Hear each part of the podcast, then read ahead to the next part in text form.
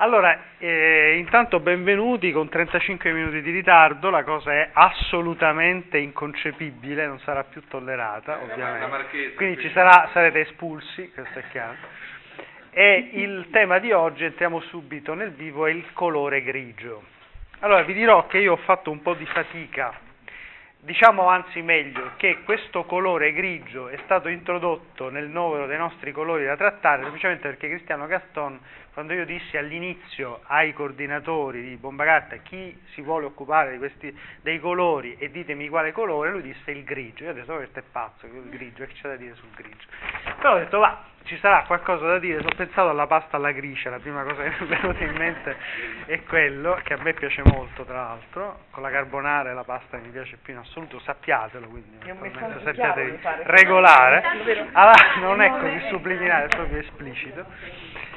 E, ehm, e allora insomma alla fine eh, ho detto va bene, vediamo un po' che cosa può venire fuori. Eh, il colore grigio è, è, un colore molto strano, cioè strano come, come colore. È un colore che evoca, facciamo partire qualche programmino, così. È, è un colore che evoca, uh, che cosa evoca? Qual è il sentimento, il primo sentimento che può essere evocato dal grigio? Ecco, meno male che questo non, è, non viene registrato, allora sei troppo lontano. Qual è il sentimento evocato? La malinconia. Ma quando mai? Poi? Ma quando mai? Un senso di libertà. Il Questa è la libertà. Il grigio è una base su cui sai cosa Ecco, adesso noi lavoreremo su questo. La pioggia, la pie- ma il sentimento, no, non l'oggetto. La noia, la libertà, tristezza, malinconia, tenerezza, eccetera. E il colore della cenere, il colore della polvere, il colore dello smog. Il colore del lavoro? Il, grigio. Oggi, cioè, com'è oggi? Com'è? Ma è una giornata grigia, che significa? Siete felici, no? No, no. sono di umore grigio. Umore grigio, quindi è un colore che si abbina parecchio alla... alla allora, Oddio, che succede? Word. E... Ho l'impressione che Cristiano dovrà.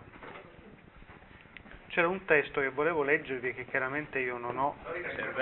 No, è il Word che c'è questo problema con i font.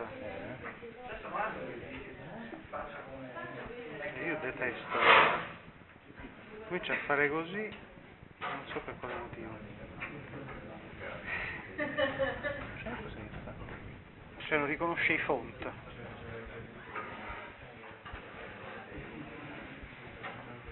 Eh, proprio Word bisogna È usare. proprio Word. forse un altro. Non siamo textati. Eh, bisogna, forse la cosa migliore è proprio... Un attimo di pazienza, eh. eh l'unico modo è così. Come si può aprire un Con TextEdit direttamente. In formato doc? Sì, sì.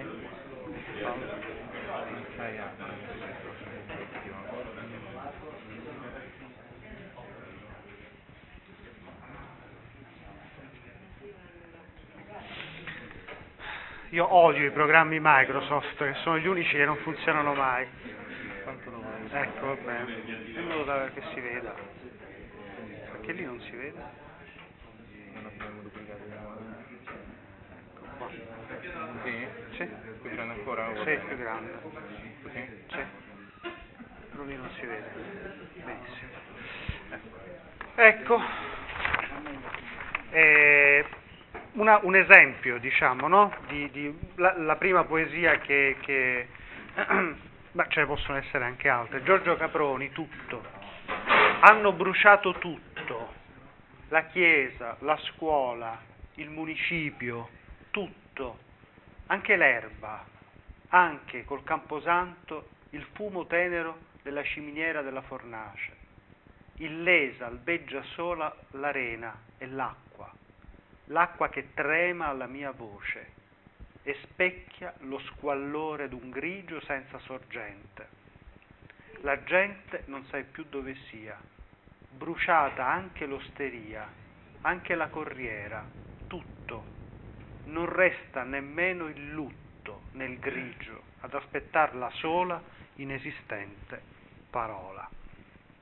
Il grigio è il colore che rivela che tutto è stato bruciato e lo rivela con tristezza. Quindi la connotazione maggiore, capite, la, eh, noi distinguiamo tra il, il valore denotativo del linguaggio e quello connotativo. Denotativo significa descrivi una cosa, la fai vedere per quella che è, dici che cos'è, il fumo è grigio e questo è un dato oggettivo.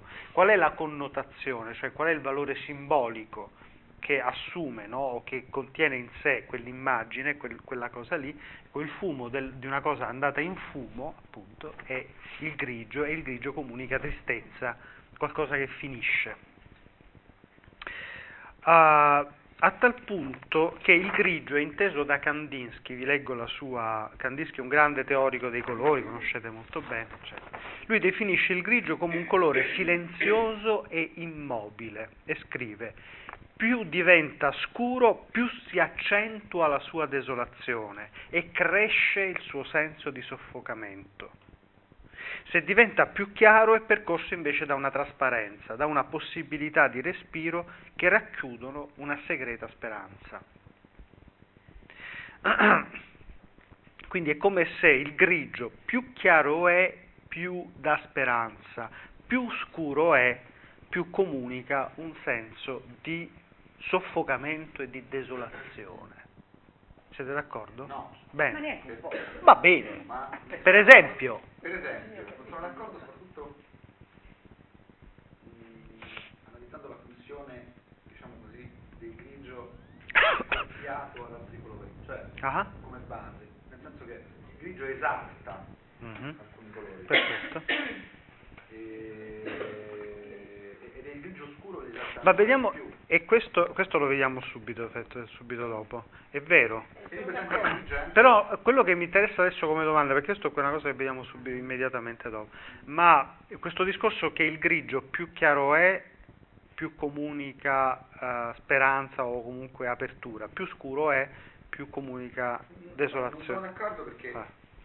Ad esempio, il grigio è un ambito usatissimo, no? Soprattutto nel- nel- nell'ambito Lavorativo. lavorativo.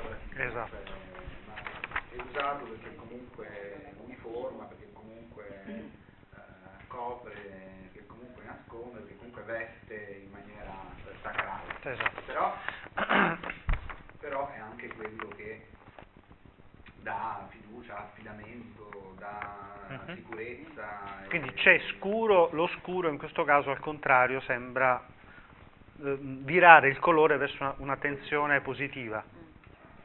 No, una, una tensione, cioè più che altro da affidabilità. Affidabilità. Da un senso di affidabilità e sicurezza. Ah, Fumo di Londra. Fumo di Londra. C'era Andrea prima. No, non sono d'accordo con Candisti quando dice che è immobile. Perché proprio per quello che sta dicendo ti denota una mobilità cioè Ah. un equilibrio continuo di tensioni che lo spostano verso il chiaro, verso lo scuro, il chiaro scuro, la sfumatura, la sfumatura è sempre mobile. esatto. Cioè diventa appunto, tant'è vero che lui dice che se è più chiara la speranza, se è più scura la desolazione. Quindi va bene per silenzioso perché il grigio dà questa idea un po' la nebbia, la- l'assenza, no? Però mo- direi che il contrario dell'immobilità, perché è un colore di passaggio. Esatto. Dove c'è un eh. passo, un per- dice infatti che è percorso. eh, dice che- Sì, sì. Ma d'altra parte c'è un esempio molto chiaro, cioè i capelli brizzolati, no? I capelli brizzolati, a parte questo fascino discreto che esercitano sulle donne, no? O sbaglio? Allora, ma, esempio, dipende. allora, ma eh, il, il capello brizzolato paradossalmente il contrario, cioè nel senso che più scuro è, nel senso che de- ci deve essere un po' di grigio, cioè di chiaro, però in realtà se è troppo chiaro eh, indica al contrario, un senso di vecchiaia, invece se è scuro, cioè più scuro è, più in qualche modo dà un senso di, di- di giovinezza. Però d'altra parte il capello brizzolato è segno di... eh, non mi guardare così tanto. tutti ci finiamo tutti, quindi che vuoi. Allora, no, appunto, può di- indicare decadenza, ma può indicare saggezza. Tanto che per esempio la connotazione della, della, diciamo, de, del grigio che indica una persona che ha vissuto, quindi che ha avuto esperienza, e quindi ha un senso positivo. Poi ci sono delle espressioni come la materia grigia, per esempio, per indicare il cervello, l'eminenza grigia, no? che indica una persona. Quindi vedete un colore molto, molto strano, che è definito, come diceva Andrea, dalle sfumature. Cioè il colore grigio. Come vi ricordate l'altra volta parlavamo del bianco, diciamo che il bianco non esiste, perché proprio non esiste in natura, cioè ogni cosa, è, è, non so, questo muro è bianco, ma è bianco? Non è bianco, è un marrone chiarissimo, è sporco. No, perché per esempio questo, vedete qui che è scrostato, allora qui c'è questo è più bianco, ma questo è bianco? No, cioè nel senso che in realtà nulla è bianco, tranne questo. nulla è bianco, tutto è un altro colore chiarissimo, estremamente chiaro. Eh, il grigio come tale, anche qui no, non esiste, cioè esiste, però non esiste come non c'è il grigio. Esistono i toni di grigio, cioè è il colore sfumato per eccellenza, cioè il rosso, il rosso è rosso, tu non ti poni il problema le sfumature di rosso, ti sei mai posto il problema. Il rosso è rosso, il blu è blu, il verde è verde, Cos'è quel verde? Quel shocking? È un verde shocking, cioè quel verde della cos'è lì? Cos'hai? Ecco, è il telefonino. La, il cordino del telefonino è verde acido ed è verde, ma il maglione di Gianluca è verde, nessuno si pone il problema della sfumatura, mentre il grigio, questo qui è un grigio chiaro, quello è un grigio più scuro per esempio, ecco, il grigio vive di sfumature, vive di toni. Fumo, esatto, esattamente, fumo. Per esempio vi leggo due, due testi molto diversi tra loro. Il primo è eh, da uh, Heart of Darkness di Conrad, Cuore di Tenebra. E proprio lì, l'incipit, l'incipit proprio la, il secondo paragrafo. Absolutely not. All'orizzonte mare e allora, la foce del Tamigi si profilava davanti a noi come l'inizio di una via d'acqua interminabile.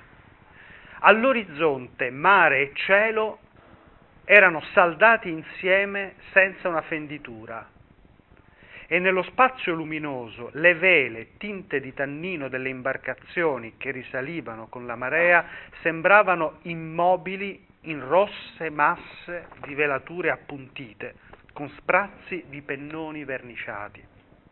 Una bruma indugiava sulle basse rive che si perdevano in mare in una distesa evanescente. L'aria sopra Gravesend era scura e più lontano ancora sembrava condensarsi in un'oscurità tetra che covava immobile sulla più vasta e più illustre città della terra. Che cosa vi rimane di questo paragrafo? Il grigio, ma non cita mai il colore grigio, eh? parla di scuro, oscurità tetra, che covava immobile nella più... covava immobile. Da che cosa è reso questo covava? Perché covava immobile?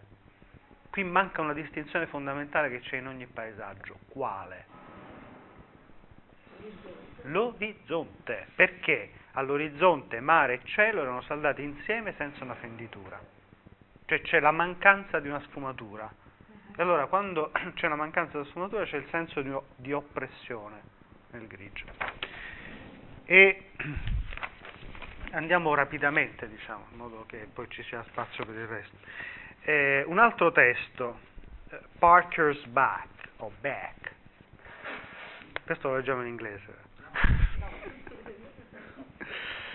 eh, cioè la schiena di Parker di Flannery O'Connor. Allora, e, uh, a, a allora, eh, sì, vediamo quale citazione avevo preso di questa cosa. Uh, allora, invece fotocopiato la pagina giusta.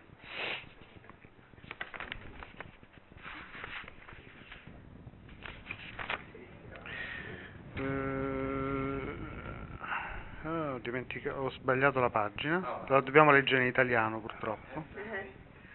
Esatto. Vabbè, eh, sì. Beh, poco importa. Dice, vabbè, solo una, sono solo due righe, dice, gli occhi erano grigi come quelli del prozio, ma limpidi, come se dall'altra parte sprofondassero giù, giù in due pozzanghere di luce. Che occhi sono questi qua? Allora, gli occhi, il bambino somigliava al vecchio Torwater, a parte gli occhi.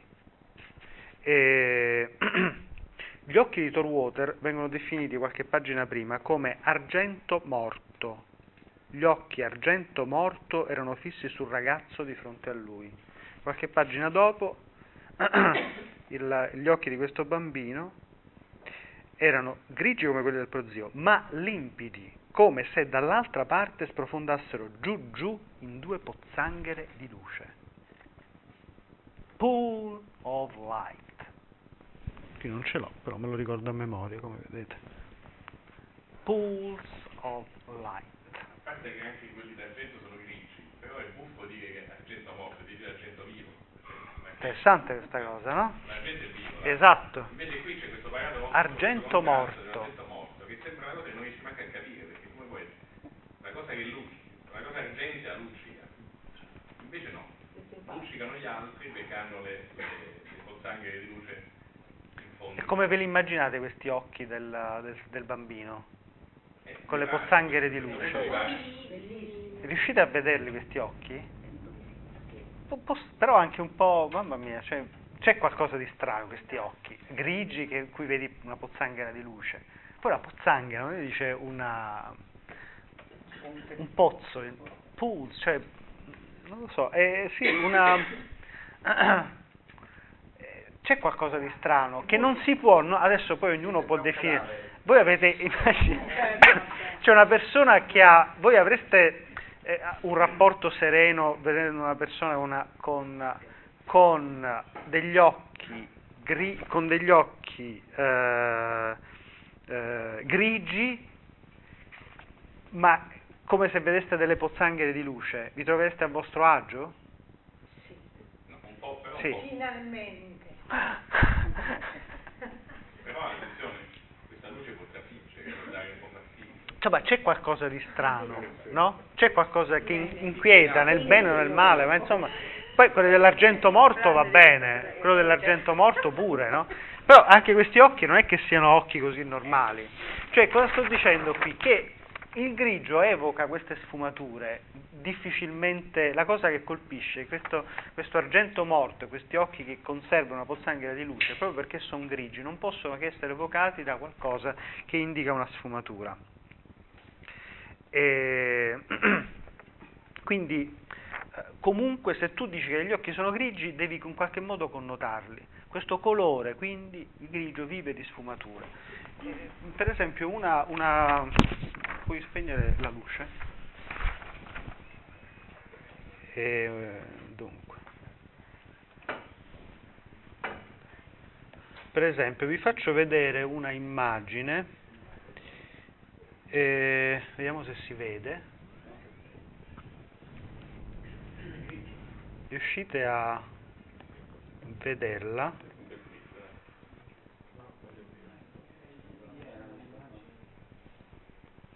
Beh, più o meno, insomma. Riuscite a, vedere, a intravedere qualcosa? Una macchia sulla parete. Una macchia sulla parete.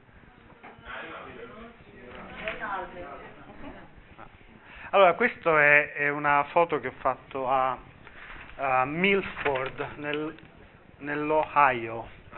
Ohio, l'ho fatta io. L'ho fatta io. E allora...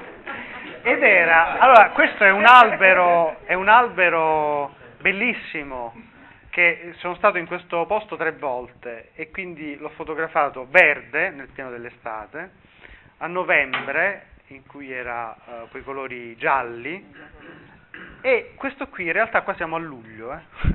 allora siamo a luglio ma la mattina molto presto con la nebbia, perché c'è, de, c'è un, accanto a questo posto. Sì, è l'albero quello davanti al campo artisti. È là, quello lì. E dove c'è il Little Miami River, che è un fiumiciattolo che scorre in mezzo a questo campo, che alla mattina fa stare questa nebbia fittissima. E quindi questo è un, quest'albero che in realtà è di un verde sfolgorante o altre foto, eccetera. E qui appare, vedete, sembra quasi confondersi con, con la nebbia. Bene, quindi le, eh, questi, questi, eh, queste sfumature di grigio, eh, come dire, ehm, cioè il grigio si definisce per le sfumature e poi la seconda cosa che fa il grigio è quello di uh, definire le forme. Voi avete presente le statue di marmo? Le statue di marmo. Allora, se voi, o meglio, immaginate di fare una foto, immaginate di eh, stamparla in bianco-nero. Allora, immaginate un colore, una foto a colore. Oggi tutti fanno foto a colore, una volta c'erano le foto in bianco e nero. No? Qual è, cosa differenzia una foto a colore da una foto in bianco e nero, cioè in, in toni di grigio? Cosa? I contorni. I contorni, cioè le forme. Allora, se tu fai una fotografia a una persona grassa, col, eh, però ben colorita, asciuta, sorridente, allora che cosa ti colpisce di quella fotografia? Il colore del viso, l'espressione, insomma la, la dimensione coloristica. Se la, se la, uh, la stampi in bianco e nero ti colpisce la dimensione la forma.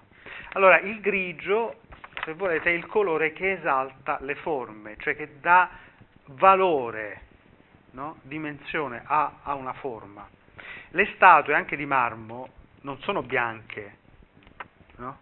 sono grigie perché? A parte il fatto che il marmo non è mai bianco, bianco, ma nel momento in cui rappresenta qualcosa, la cosa rappresentata crea ombra su se stesso, crea delle ombreggiature. C'è un braccio così, il braccio farà ombra qui, quindi potrà essere sbiancato questo, questo marmo bianchissimo, però su questo bianco si proietta. Eh, ecco. Quindi il grigio è il colore che, dà, che, che proietta diciamo, delle forme. E per... anche, sì. anche in architettura, quando uno studia progetti nuovi, i modelli che si fanno tridimensionali sono bianchi e neri, sono per esempio questo, no? che è Liebeskind, di cui abbiamo già parlato. Questo è Liebeskind a Berlino.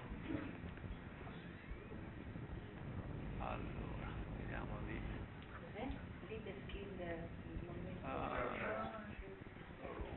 Uh, oh.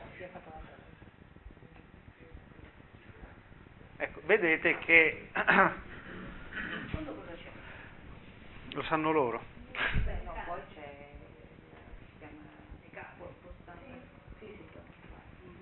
Il monumento alla, allo Shoah, alla memoria dello Shoah. Ecco, quindi questa dimensione di grigio, ecco. come anche per esempio, oh, sempre, eh, il grigio è buono per, questa, per, queste cose così, il monumento ai caduti nel Vietnam, Washington, che è molto basso, no? cioè, e comunque questa dimensione di grigio in cui vengono esaltate le forme. Allora vedete, qui avete, qui cos'è? C'è il ritmo, cioè il grigio esaltando la forma fa sì che l'occhio non si poggi su un colore, ma stia attenzione alla forma e al ritmo delle forme. Eh. Quindi questo è importante, quindi è interessante questo colore, no? Quindi un colore che dà tristezza, però d'altra parte non si capisce bene se il fatto che sia più chiaro o più scuro sia meglio o peggio. Quindi è un colore che si definisce per le sfumature, quindi non esiste in quanto tale, no? ma esiste in quanto sfumatura. Secondo, esalta le forme. E, seppure, seppure si può definire un colore, eh, difatti appunto, come dicevo prima, la mia difficoltà a considerare una, una, un incontro di bomba carta su questo, su questo colore. E, ehm, perché, il, perché, in fondo il grigio passa inosservato, cioè non lo, non, perché fai difficoltà a considerarlo un colore come, gli, come, il rosso, come il verde, come il blu? Perché è un colore che passa inosservato, defilato. defilato, potremmo dire non si impone, non si espone in quanto tale. Uno non dice, vede delle cose grigie, non dice che bel colore, no? Cioè non si rende neanche conto che c'è, se il, c'è il grigio non si rende neanche conto. Cioè è una specie di sfondo neutro che fa, come diceva Rachele all'inizio, che in qualche modo, eh, non esercitando un'energia propria, un'azione specifica propria, eh, ha quell'umiltà di non solo far apparire i colori, ma li fa essere in quanto tali.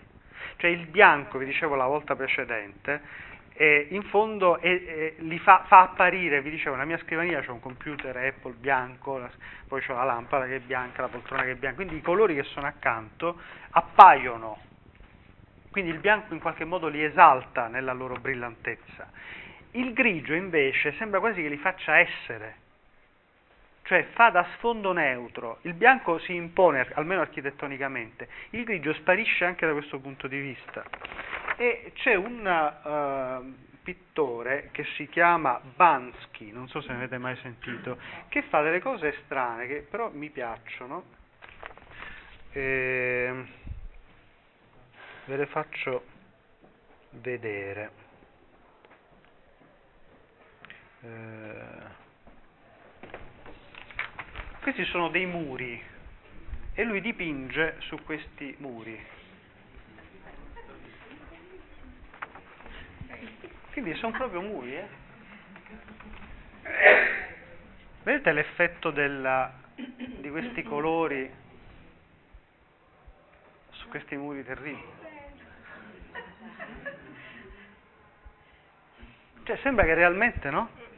Quel colore viene... No, se fosse bianco, allora innanzitutto vedresti il muro, quindi c'è il muro e poi il colore viene immediatamente saltato. Invece il grigio, vedi, proprio non ti accorgi neanche che c'è il grigio, perché vedi subito altre, gli altri elementi. Cioè non ci pensi proprio che c'è il grigio. Il grigio si annulla, è un colore che annulla se stesso e che dà questa apertura. Quindi è un colore molto umile, disponibile. D'altra parte ha ragione eh, eh, che diceva Domenico, perché? Perché il grigio è anche il colore dell'ufficio, in realtà è il colore che nell'epoca vittoriana indossava appunto il principe di Galles, tanto che rimane il principe di Galles, e comunque il colore dell'aristocrazia, perché è un colore che, allora, da una parte è umile, dall'altra è un colore che crea distacco, cioè sembra essere superiore ai ai, che è l'altra variazione dell'umiltà. No? Cioè appunto che si distacca dai colori del mondo. Quindi questo può avere un senso ascetico, ma anche un senso di superbia, al contrario, di superiorità. Cioè non mi confondo con i colori del mondo, io sono diverso, quindi indosso un colore che mi separi, che mi distacchi, che mi faccia essere altro rispetto ai colori ordinari. E quindi indosso il grigio, da cui appunto gli abiti professionali, quando uno va al lavoro in un certo contesto, indossa un abito elegante, indossa un abito grigio, da cui appunto poi tutta una serie di connotazioni che, che per esempio l'eminenza grigia eh, ovviamente non è l'eminenza perché è umile, ma perché è superiore. E quindi vedete anche qui questo benedetto grigio non si riesce a fissare una cosa, cioè può significare una cosa e il suo opposto, cioè ancora vive di sfumature persino nei suoi significati. In questo caso il colore dell'umiltà è il colore della, insomma, della superbia, se vogliamo, o comunque del distacco superiore. Quindi può sfumare ma anche distaccare, rendere umili ma anche superbi, abbassare ed esaltare. Ma il grigio può addirittura avere, abbiamo detto che è un colore triste all'inizio, no? Addirittura Kandinsky parlava di silenzioso e immobile, un colore immobile. Paradossalmente però il grigio ha delle connotazioni contrarie a questo, direttamente contrarie, cioè un senso di dinamismo, dove, quando. Allora, vi faccio vedere delle cose e così poi me lo dite. Bansky allora.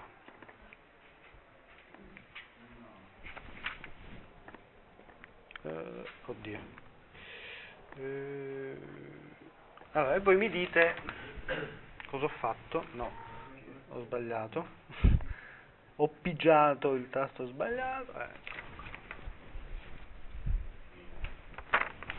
Scusate. No. Allora, quale, vedete queste forme? Questo è, anche queste fatte da me, Los Angeles. Anche queste fatte da me, questo è il Disney Concert Hall di Los Angeles. Allora, è grigio, vi sembra immobile statico? Assolutamente no. Eh, c'è, c'è slancio, c'è dinamismo, c'è movimento. Guardate queste forme così articolate. Che si vede così? No, l'impressione è che sia... Vabbè. Allora, che grigio è questo? Vabbè. È il grigio metallizzato? Grigio, l'argento, grigio metallizzato. E che cos'è grigio metallizzato? Ma ce n'è anche un altro dietro di grigio, non è un solo grigio. E ci sono, cioè, beh, vedete le sfumature, vedete, cioè, è un grigio non stabile, ovviamente, ogni punto sembra diverso dall'altro. Vabbè. E, che cosa... Uh, eh, qua, per esempio il, il, grigio metallizzato è il colore di cosa in particolare? Delle macchine. Cioè il, è sfolgorante, ti restituisce la luce. Te la, te la, ecco. Quindi in questo modo la, eh, è, è, il colore delle cose eleganti, è il colore delle cose veloci. Quindi altro che triste e, uh, come dice Kandinsky, uh, immobile, no? silenzioso e immobile Invece al contrario sembra il colore del dinamismo, della molteplicità. Ecco, quindi il grigio alla fine significa veramente tutto, è un colore che in se stesso è uno sfondo. No? E allora quello che diceva Rachele torna ad essere, cioè Rive che ha detto all'inizio e che io l'ho bloccata per dire sta zitta perché questa è la conclusione, la devo dire io, quindi nessuno l'ha sentito, è proprio vero, cioè il grigio rischia di essere il colore della libertà, e della estrema concretezza della vita, no? Perché è il colore delle sfumature e delle sue rigide distinzioni, del bisogno di umiltà, grigio, cenere, cioè, e del bisogno di brillare, della sapienza del vissuto e del guizzo luccicante. Quindi alla fine questo colore è un, col- un più che un colore è una dimensione di vita. Diciamo pure che si sposa con chi gli pare. E si sposa con chi gli pare, esattamente. Bene, a questo perché appunto esattamente, esattamente. È una delle domande che uno si può porre se si veste di grigio, che cosa abbina col grigio? No? Ah, con chi si sposa oggi? E con chi, esattamente, con chi si sposa oggi. Bene, questa, questo è l'intervento. E a questo punto cedo la parola a Cristiano.